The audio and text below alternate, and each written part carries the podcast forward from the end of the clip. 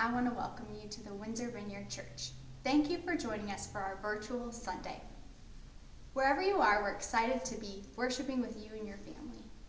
We would love to hear from you. Please fill out a connect card at wv.church. Here you can share your prayer requests, your God stories. It's a great way to stay in touch. We look forward to hearing from you. We also want you to check out our website at windsorvineyard.church. Here we'll have updates, weekly teaching, as well as a special Vineyard Kids page with videos every week. If you regularly give as a part of your worship, we want to thank you for giving faithfully and ask that you use our online giving platform. You can do this by clicking the Give tab on our website or clicking Give while filling out your Connect card. Thanks again for joining us and being a part of our Vineyard family. Good morning, everyone. Welcome to Virtual Church. We're so glad you joined us wherever you're tuning in from this morning. And I also want to say, hey, thank you for all the encouraging emails and posts and notes and text messages. It really does help, you know, when you've tuned in and then you send me little tidbits. Just love it. Also, I want to say thank you for those of you who have changed from in-person giving to online giving. I know that's a stretch for a lot of us, but we had, I understand, 10 new online givers this last couple weeks. So well done. Good job. It really does help us out a lot. Well, last week, I talked about how we are not a people who live by fear. I talked about some nots and how we're sacrificial, not selfish, and that we do not hide our light, but we let our light shine. And so today I want to kind of continue in that theme and talk about how we are not stressed. How we are not stressed. If you're taking notes, that's the title of our talk. And I want to give you some practical ways from the Bible of how we can detox from stress. Before I start, I just want to pray and invite God's Spirit. Holy Spirit, come. We just invite your presence into our time right now. I pray for just your words right now and your wisdom, and that you'll just speak to every person that's listening and watching in a special way, wherever they're at. In Jesus' name, amen. Well, if you look around, there seems to be a new normal, right? I mean, everything is changing. It's quick. The word we're using right now in church world is pivot. You got to pivot. You know, are you pivoting? Are you keeping up? Don't just hunker down. You got to pivot. So that's been all the meetings I've been in this week. That's with other pastors. That's kind of been the word, new normal and pivot. And so I'm learning a lot of new things myself. But I think if you're like me, you just kind of go in and out of being stressed. How many are stressed out right now? Raise your hands. Yeah, a lot of us are stressed out. And what stresses me out might not necessarily stress you out. So some of us, we get stressed out when the bank account gets a little bit low. Some of us get stressed out, you know, when there's not a lot of food in the house. I've noticed that with some of the people I live with. When they seems like the food levels are dropping a little bit, there's a little bit of stress. We got to go to the store. We got to get some food.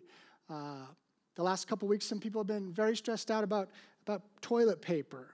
And if you're like me, I get stressed out if I'm in traffic or if I'm late or running late for a flight, although there's not a lot of that going on right now.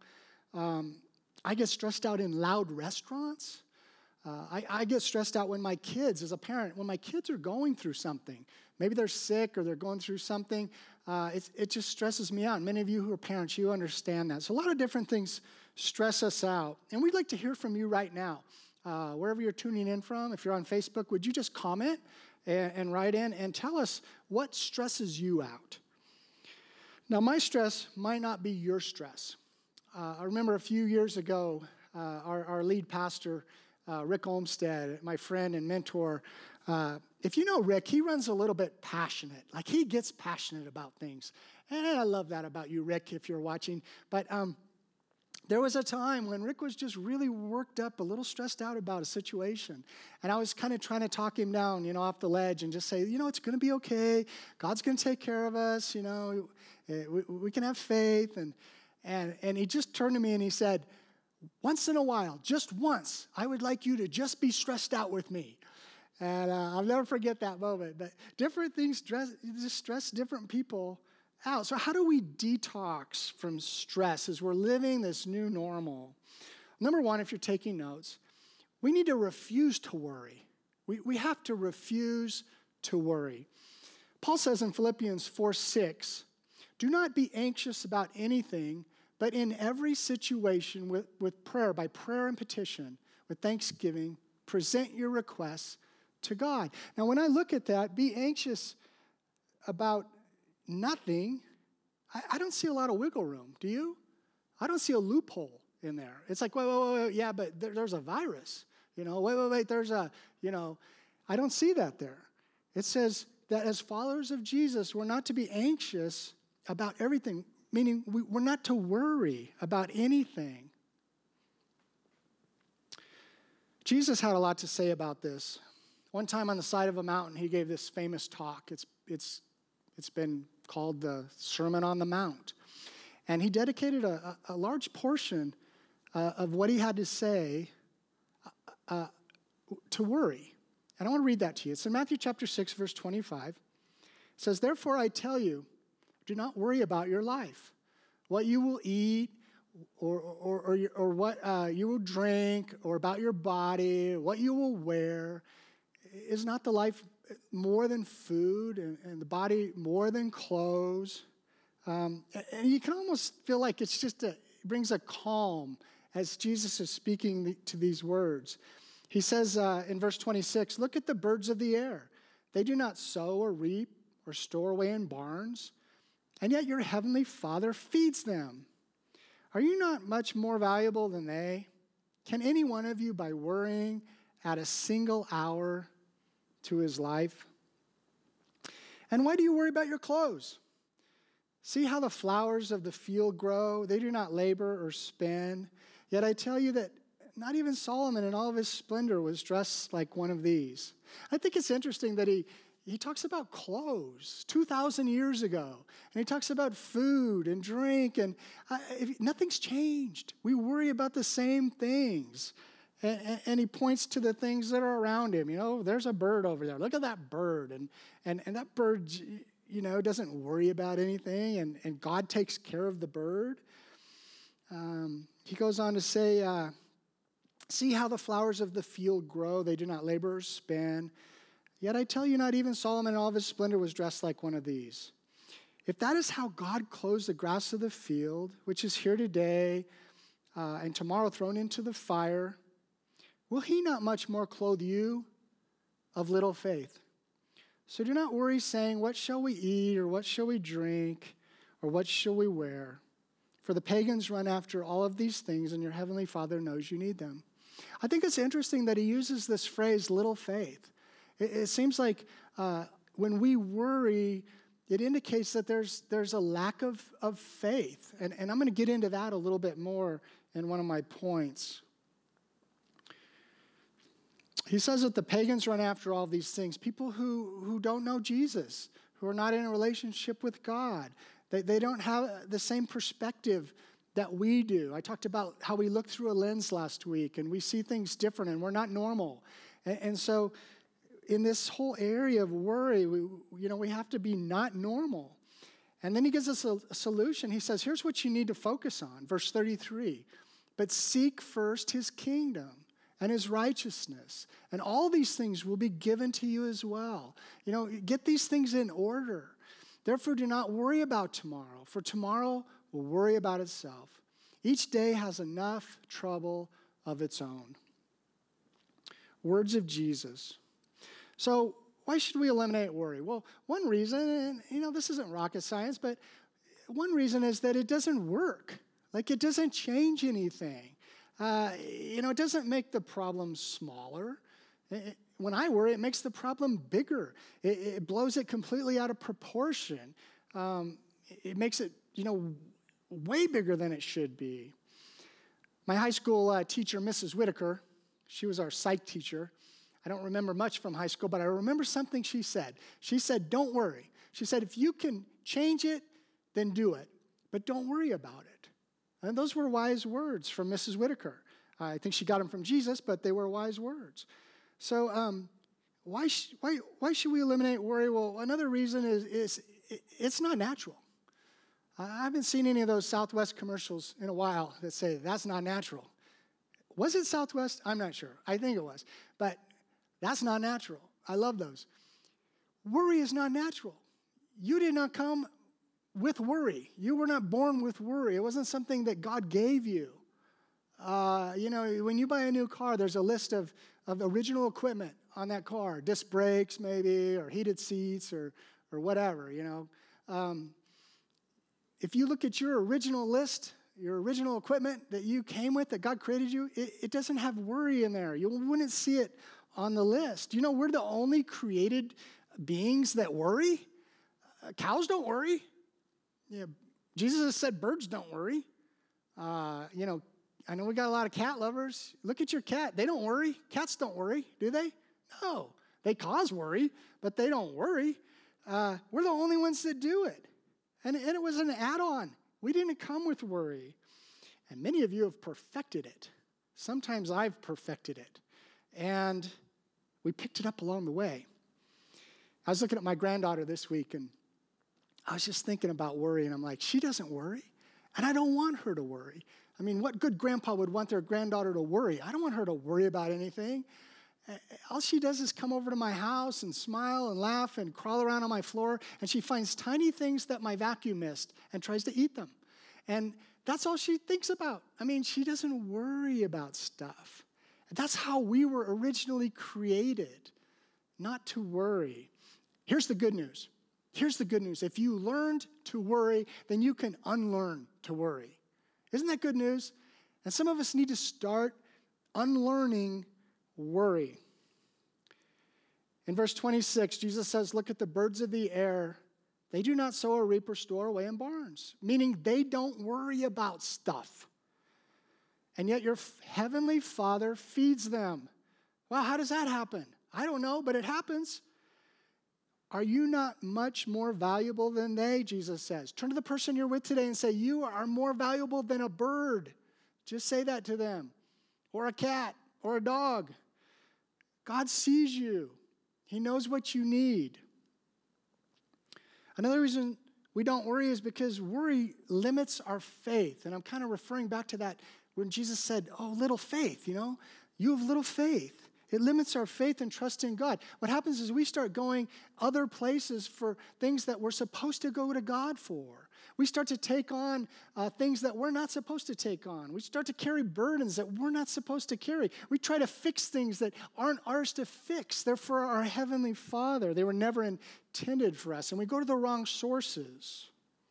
Verse 31, "So do not worry, saying, 'What shall we eat?' or 'What shall we drink?' or 'What shall we wear?'" And if you jump to the end of 32, it says, "Your heavenly Father knows that you need them." He already knows. He already knows what you need. He wants to provide for you, but he wants us to come to him for what we need. And if you've been around, you know, any amount of time as a follower of Jesus, sometimes God just comes through in the 11th hour. It's his timing. It's not when we want. It's not what I would choose, but he seems to come through in the 11th hour if we'll go to him. So number one, for stress detox, we refuse to worry. Number two, for stress detox, we talk to God about everything. Talk to God about everything. You know, talking to yourself, it doesn't help. It doesn't work. Talking on social media doesn't help. Talking to your cat certainly doesn't work. Philippians 4:6 again, "Do not be anxious about anything, but in every situation, by prayer and petition, present your request to God." Take everything to God. Some of you might be thinking, well, I don't want to bother him with the small stuff, you know. Take it all to him. He wants to hear from you. There's no area of your life that he doesn't care about. He loves you deeply, and he wants you to bring your stuff and your worry to him. I wonder, Vineyard Church, if we prayed more than we worry, what would happen? I mean, what would that look like? What could our families look like if we prayed more than we worry? What would our city look like? And our state, northern Colorado, and our world even, if we just made a decision to pray more than we worry. You know, one of the problems is when we choose worry over praying, we act like God doesn't exist. It's almost like an atheist approach that we're not really trying to do, but that's kind of how we're acting. We're acting like, God, you don't really, even factor into the equation. I got this. I'm not even going to talk to you about it. So we talk to God about everything. Worry less, pray more, worry about nothing, pray about everything. Number 3, for stress detox, we thank God in all things. We thank God in all things. And I underlined in there for you because I think it's important that it's in all things that we thank God. Do not be anxious about anything, but in every situation by prayer and petition, with thanksgiving, he says. With thanksgiving. When you go to God, you go to him with thanksgiving. Gratitude is the enemy of stress. Gratitude is the enemy of worry. An attitude of gratitude. It's like an antibiotic, a Z-Pack for stress and for worry. Gratitude and thanksgiving, it takes the focus off of me and puts it where it needs to be. It puts it on God. A couple nights ago, I'll just be honest with you, I couldn't sleep. And I'm just laying there going, oh, morning is coming, and I've got a lot to do, and I'm going to be so tired and grumpy. And, I got to go to sleep. You've been there before.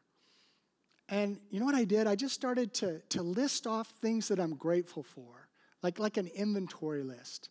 I started with, God, I'm so thankful for my wife. I'm so thankful for my kids and my grandbaby.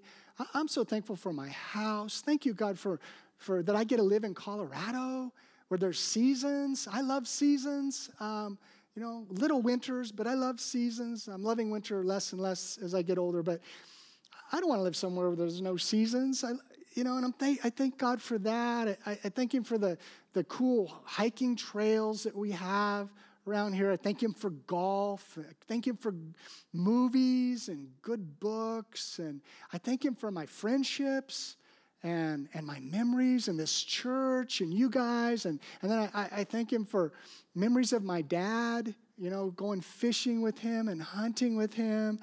And you know what happened eventually? It was morning. Like, I woke up because I fell fast asleep.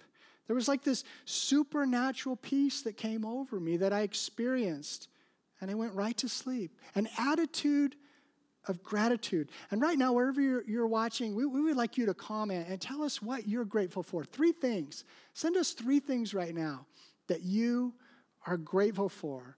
And you don't have to say your pastor. Just use that spot for somebody else, okay? I'm joking. But 3 things that you're grateful for. And what happens is, I think it's kind of like anxiety and gratitude. They just can't physically fill the same place in time and space.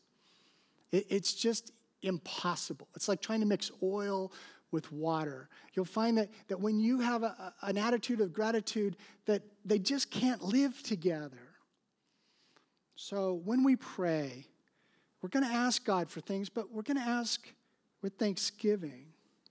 And I suspect that this formula is more for us than God. He's not just sitting up there going, I just need you guys to, bring it, tell me how great I am. We worship God because it's good for us. That's why we worship God. Anything God asks us to do, it's not for him, it's for us. And this is no different. Number 4, we think about good things. We think about good things. Why did I put that in there? Well, the war, the battle against stress, it happens in our minds. It happens in our thoughts. That's where the battle is. And what we fill our minds with will determine the level of stress we have. If you want peace of mind, you need to to limit what you have, flowing in there, what you're bringing in. We know this works with diet. Wendy and I are now a little bit over 50, and there's things that we'll eat, and then we'll look at each other and go, we can't eat that anymore. Yeah, it's at least not after 8 o'clock, there's just things we don't eat anymore because the price that we have to pay is too high. When I was in high school, I could eat whatever I wanted. Breakfast for me many times was, stop at 7-Eleven, get a giant big gulp, I think they call them, of Dr. Pepper, not the diet stuff, the, fully leaded, and then one of those Hostess lemon pies. I don't know what the sugar content in that, but it's off the charts. And then if I was still a little bit hungry, I'd get one of those hot dogs that have been rolling around there all night long in the 24-hour 7-Eleven and just cover it in everything I could find. I can't do that anymore. I'll pay a price for that. And it's the same way with what we put in our minds. It matters what we watch. It matters what we click on. It matters what we read. It matters who we listen to. And sometimes we just need to say, I need to change the subject. I don't want to have this conversation anymore. We need to change the channel. I need to, get out of this Facebook stream, whatever they call it. I need to stop sitting on the couch all day, jumping from Fox to CNN to MSNBC to Cheddar. That's one of the new ones. I kind of like Cheddar. Don't know what it's all about, but it seems like for the young folks. And then while you're sitting there watching these news channels, you got Facebook popping up over here with stuff on your phone.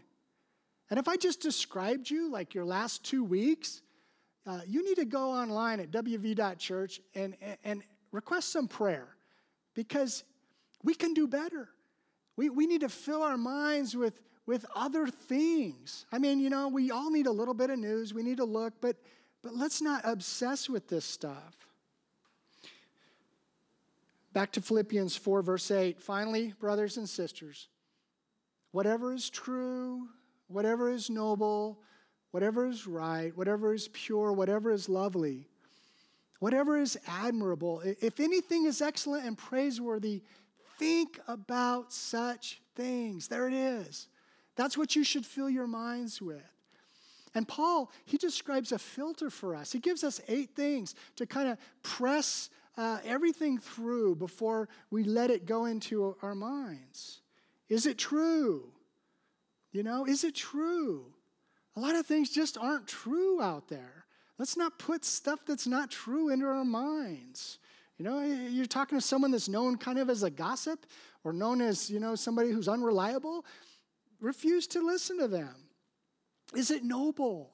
That's a great word, noble. It means, does it have high moral principles and ideas? Is it right? There's still right and wrong. There were some principles that God put into place when he created us. A lot of people live their lives thinking there's no right or wrong. There's no absolutes. It's whatever I feel. It's whatever I feel like doing, That's how I live my life. Is it right? Is it pure? Is it lovely? Is it admirable? Admirable, meaning does it deserve respect and approval? Is it excellent and is it praiseworthy? Here are 8 filters for us to run things through before we put them into our minds, because that's where the battle happens. And you know what I love about these 8 things? You know what they have in common? These are all characteristics of God. Think about it. These are the characteristics of God. This is who God is. This is his identity. And so Paul's essentially saying, think about God. Don't think about all this other stuff. Think about God.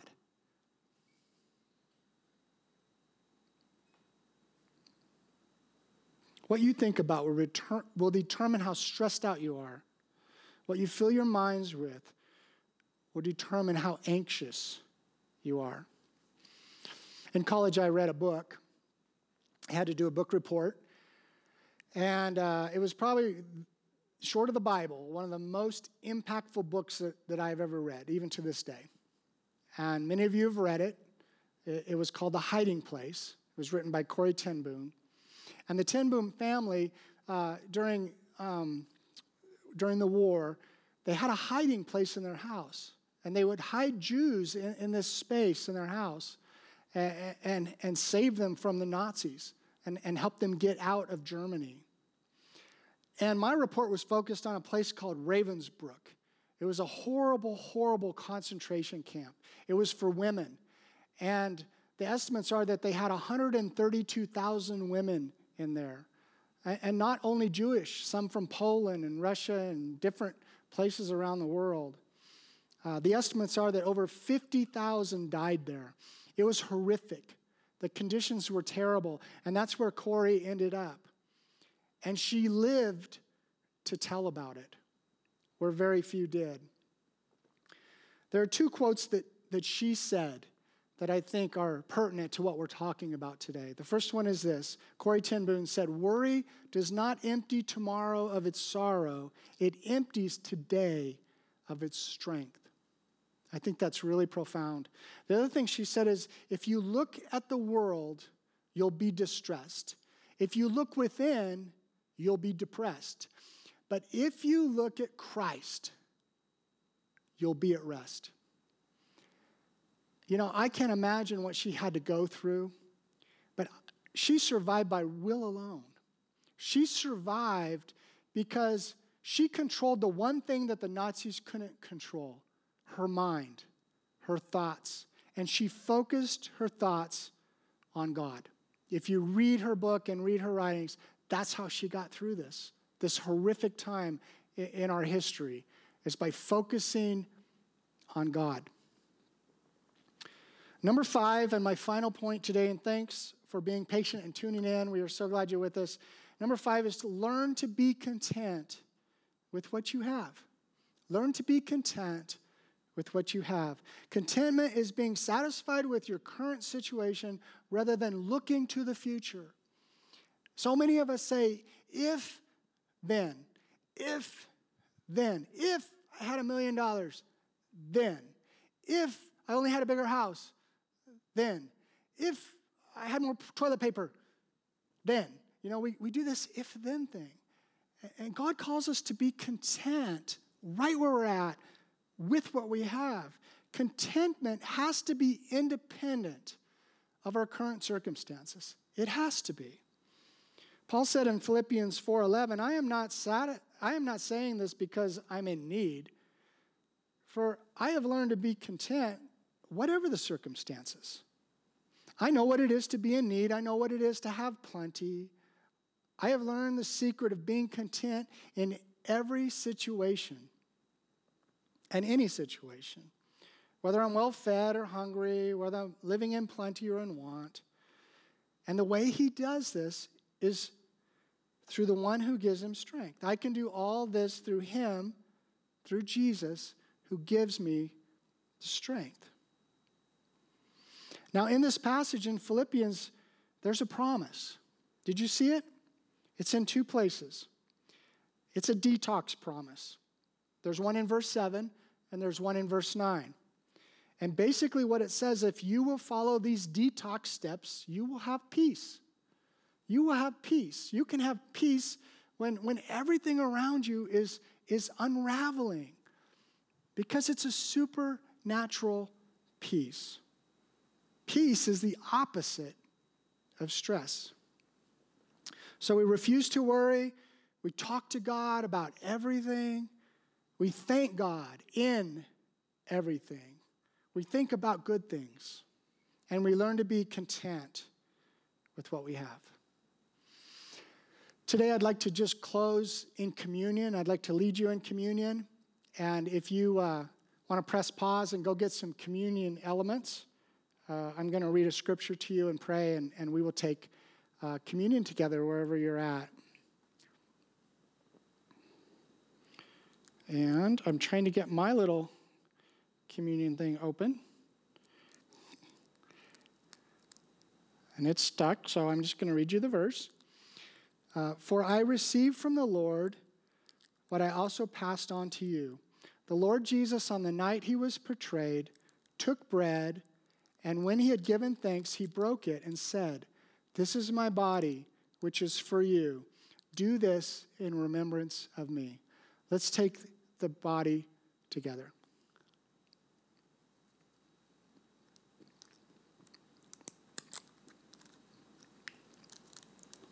Father, I thank you for your broken body, for the sacrifice that you made for us on the cross so that we can be in right standing with the Father. In the same way, after supper, he took the cup saying, "This cup is the new covenant in my blood. Do this whenever you drink it. Remember me." For whenever you eat this bread and drink this cup, you proclaim the death until he comes.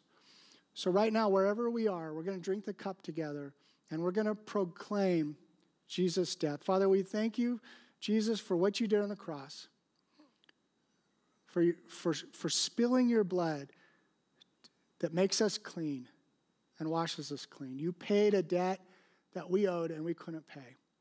So we take this cup now and remember you.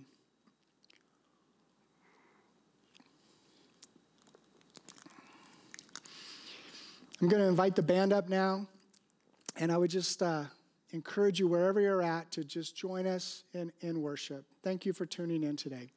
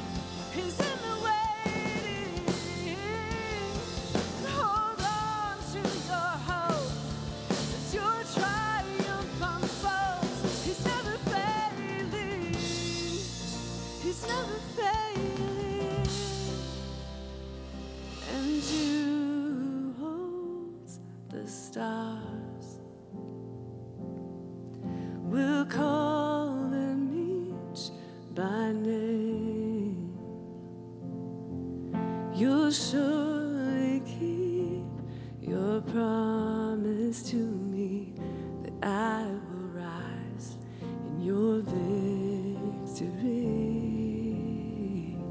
I will rise in your victory.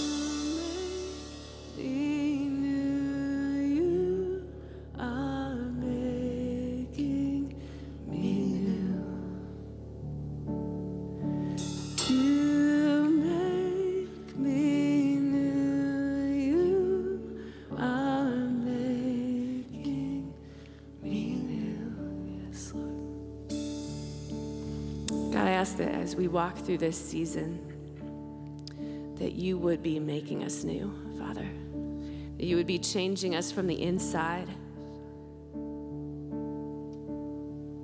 God, that we would look back on this time and remember it as being a new season with you, where you made all things new. Will you come, Jesus, and change us? Change our hearts. Change our ways that we do things. God, the things that we have gotten caught up in that are not from you, God, change those things. God, make us new.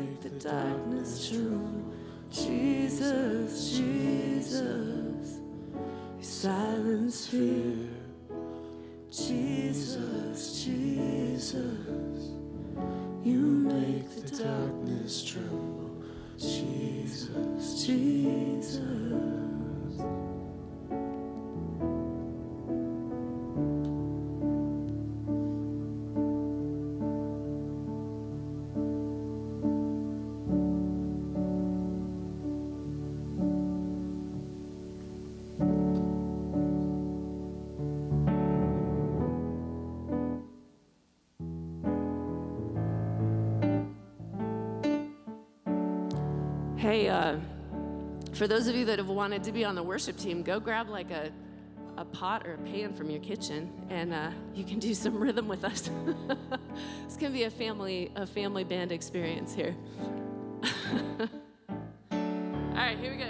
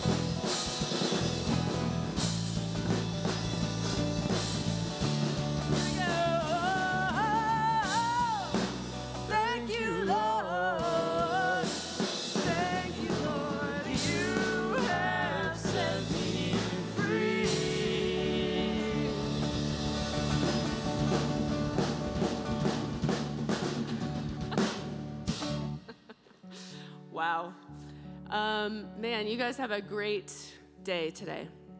I pray that God meets you where you are, and his spirit falls on you. And just pray that you have an amazing day. Have a great week, everyone.